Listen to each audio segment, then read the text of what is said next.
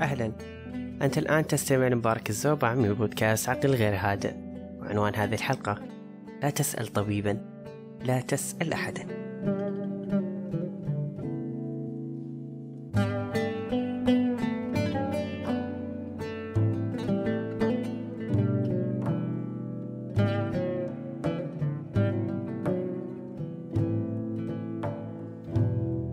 الاصطفاء الطبيعي.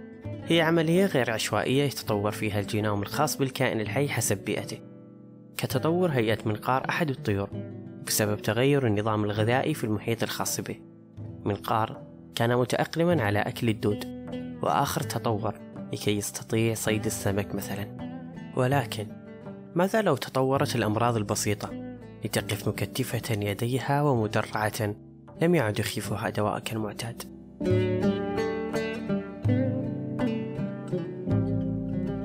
قد فكرت إنك مو الذكي الوحيد اللي تعرف كيف تلبس فروتك في عز البرد أو أمك الخبيرة اللي تعرف كيف تهدد حلقك بكم عصرة برتقال وليمون. كم مرة بحياتك صرف لك الدكتور مضاد حيوي لكل شيء يصير لك. كم مرة حسيت إنك تطلع بأكثر من دواء ما له أهمية ولكن يخوفونك بصيغة عشان لا تكبر المشكلة خذ هذا وهذا وهذا. وطبعا لاحظت إن البنادول ما عاد صار ينفع معك. أوف. الفترة دي من الشهر. إيه اللي هيحصل لو قلنا لأ للألم؟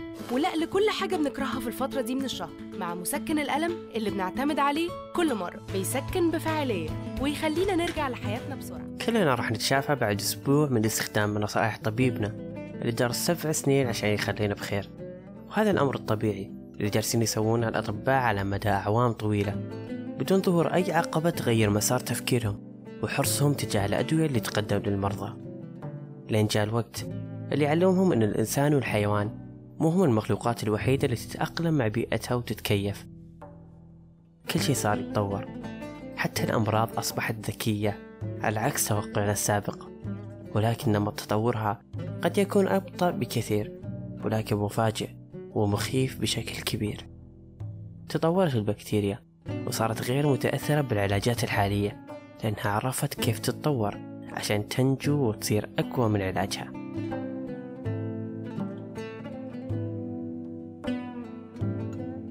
في مقالات عدة نشرت في المجلة العلمية الشهيرة نيتشر ذكرت فيها أشياء عدة تجعل من الأمراض ذات مقاومة للمضادات الحيوية والأدوية. ولكن اللوم المشترك كان يصب دائما على الممارسين الصحيين اللي يصفون الأدوية الغير لازمة للمرضى أو صرف المضادات الحيوية لأي مرض بسيط مثل الإنفلونزا ونزلات البرد بهدف اختصار الوقت عليهم وعلى المريض.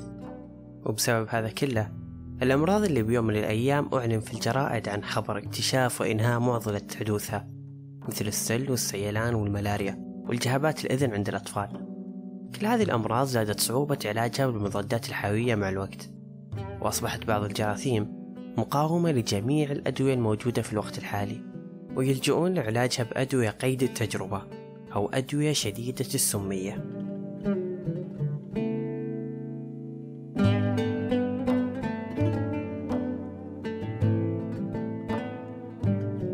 في عام 2005 تم تشخيص مريض بمركز طبي بتل أبيب ببكتيريا تحمل جين ينتج إنزيم معين اسمه KPC وبعد أشهر انتشرت عدوى هذه البكتيريا بالمستشفى.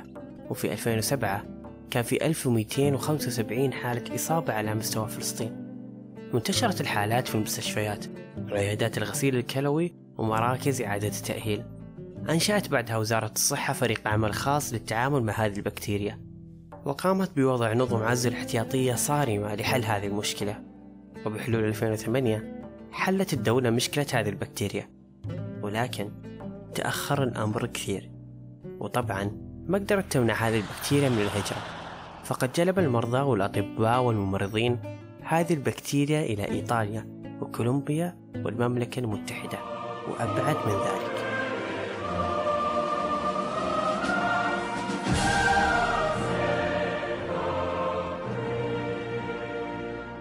وفي نصف 2008 وجدوا صدفة هذه البكتيريا في بول أحد المرضى الكبار بالسن في السويد.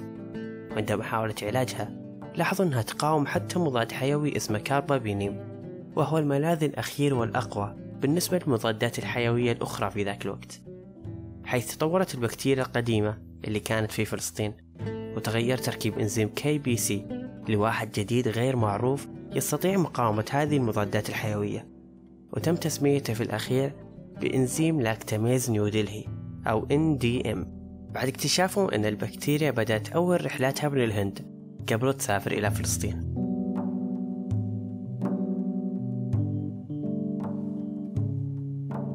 لا تخاف ما راح يصير لك شيء في الوقت الحالي. I try to kill him, you're mad.